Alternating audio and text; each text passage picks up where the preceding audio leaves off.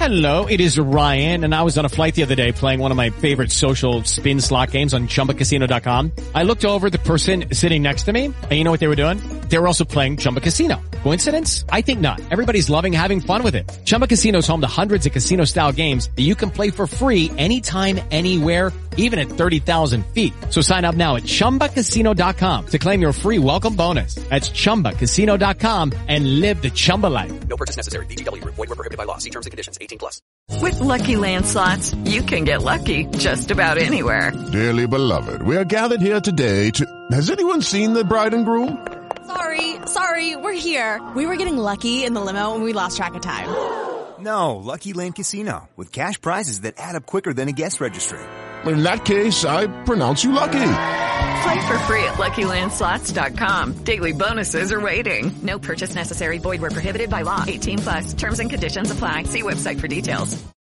What's up, everyone? Welcome to the March 16th edition of FanDuel Tournament Plays presented by Prize Picks. I'm your host, Adam Scherer. You can follow me on Twitter at ShipMyMoneyDFS. And as a reminder, you get one free month of Awesemo Plus Platinum when you sign up and make a deposit at Prize Picks. Be sure to use the code Awesemo to receive a 100% first deposit bonus up to $100. Tonight, we have a massive 12 game NBA slate. There's a lot of moving parts, uh, probably going to get some value opening up as players are ruled out later in the day.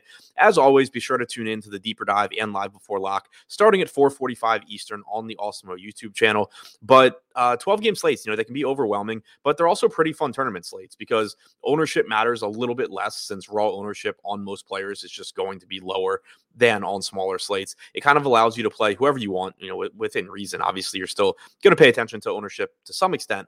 But uh, for now, taking a look at five of the top tournament options on FanDuel, um, getting some lower ownership on these guys than we normally do. Coming in at number five, Pascal Siakam, $8,800 power forward, projected for 4% ownership with a 7% chance of being in the optimal lineup.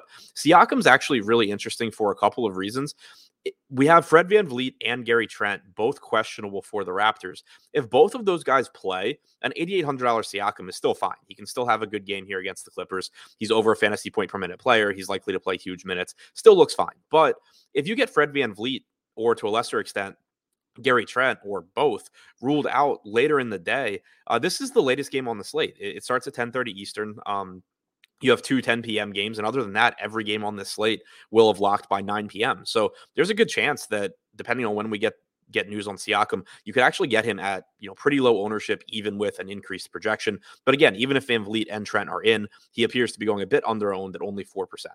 Number four, Kevin Durant, eleven thousand dollars, power forward and small forward eligible, projected for only two percent ownership right now, with an eight percent chance of being in the optimal lineup. That ownership may come up a little bit. I have a hard time thinking that Durant is actually going to be two percent owned, but it is a massive slate. There are a ton of guys to pay up for. Uh, and Brooklyn does have a you know pretty mediocre 109 implied team total, so maybe Durant just doesn't get that much love. But uh, he has about a 36% usage rate and a 36% assist percentage when he's been on the floor without either one of James Harden or Kyrie Irving this season. That will be the case tonight as they're playing in Brooklyn, so Irving can only watch from his courtside seats. He cannot actually play in the game. Uh, so Durant looks very, very good tonight against Dallas and isn't getting much ownership. Number three, Cameron Payne, $6,900 uh, point guard and shooting guard eligible, projected for 8% ownership with a 10% chance of being in the optimal lineup. Payne has a fantastic matchup tonight against the Houston Rockets. Now, Devin Booker is back for Phoenix. He's been back for the last few games, and that does have a negative impact on Payne. For a while, we were seeing Payne play without either one of Paul or Booker. And it was basically just, you know, Payne doing everything he could offensively. Now, uh, when he plays alongside Booker, you do take a hit in assist percentage. He takes a hit in usage rate. But Phoenix is also, for the most part, staggering their minutes. So if Booker plays 36 minutes and Payne plays 30, then you're expecting around 40% of Payne's minutes to be without Devin Booker or obviously Chris Paul on the floor. He still projects pretty well, especially at this inexpensive $6,900 price tag. Number two, Devin Booker, $9,700, projected for 7% ownership with a 12% chance of being in the optimal lineup. I understand why the ownership is relatively low on Booker. There's a lot of guys to pay up for. He's a little expensive at 9,700, but this is a great matchup. Phoenix has a 124 implied total. Booker has a usage rate well north of 30% uh, without Chris Paul on the floor, whether Payne is on or Payne is off. I expect about 50% of Booker's minutes to be played without Payne tonight as well. Um, he gets a bump in assist percentage. He's just a really, really high uh, high usage, high assist, you know, high fantasy point per minute guy that is in a great spot. It, it, shouldn't surprise anybody if Booker just comes out here and has an absolutely massive game against the Rockets. And number one, Kristaps Porzingis, seventy six hundred dollars, power forward and center eligible, projected for about seven percent ownership with a 16% chance of being in the optimal lineup. Porzingis played about 28 minutes for the Wizards last game. I expect similar playing time tonight, and it's possible that he picks up an extra minute or two. He's averaged about 1.4 fantasy points per minute since joining Washington. He averaged about 1.35 fantasy points per minute without Luka Doncic on the floor when he was with Dallas. I expect that level of production to continue going forward.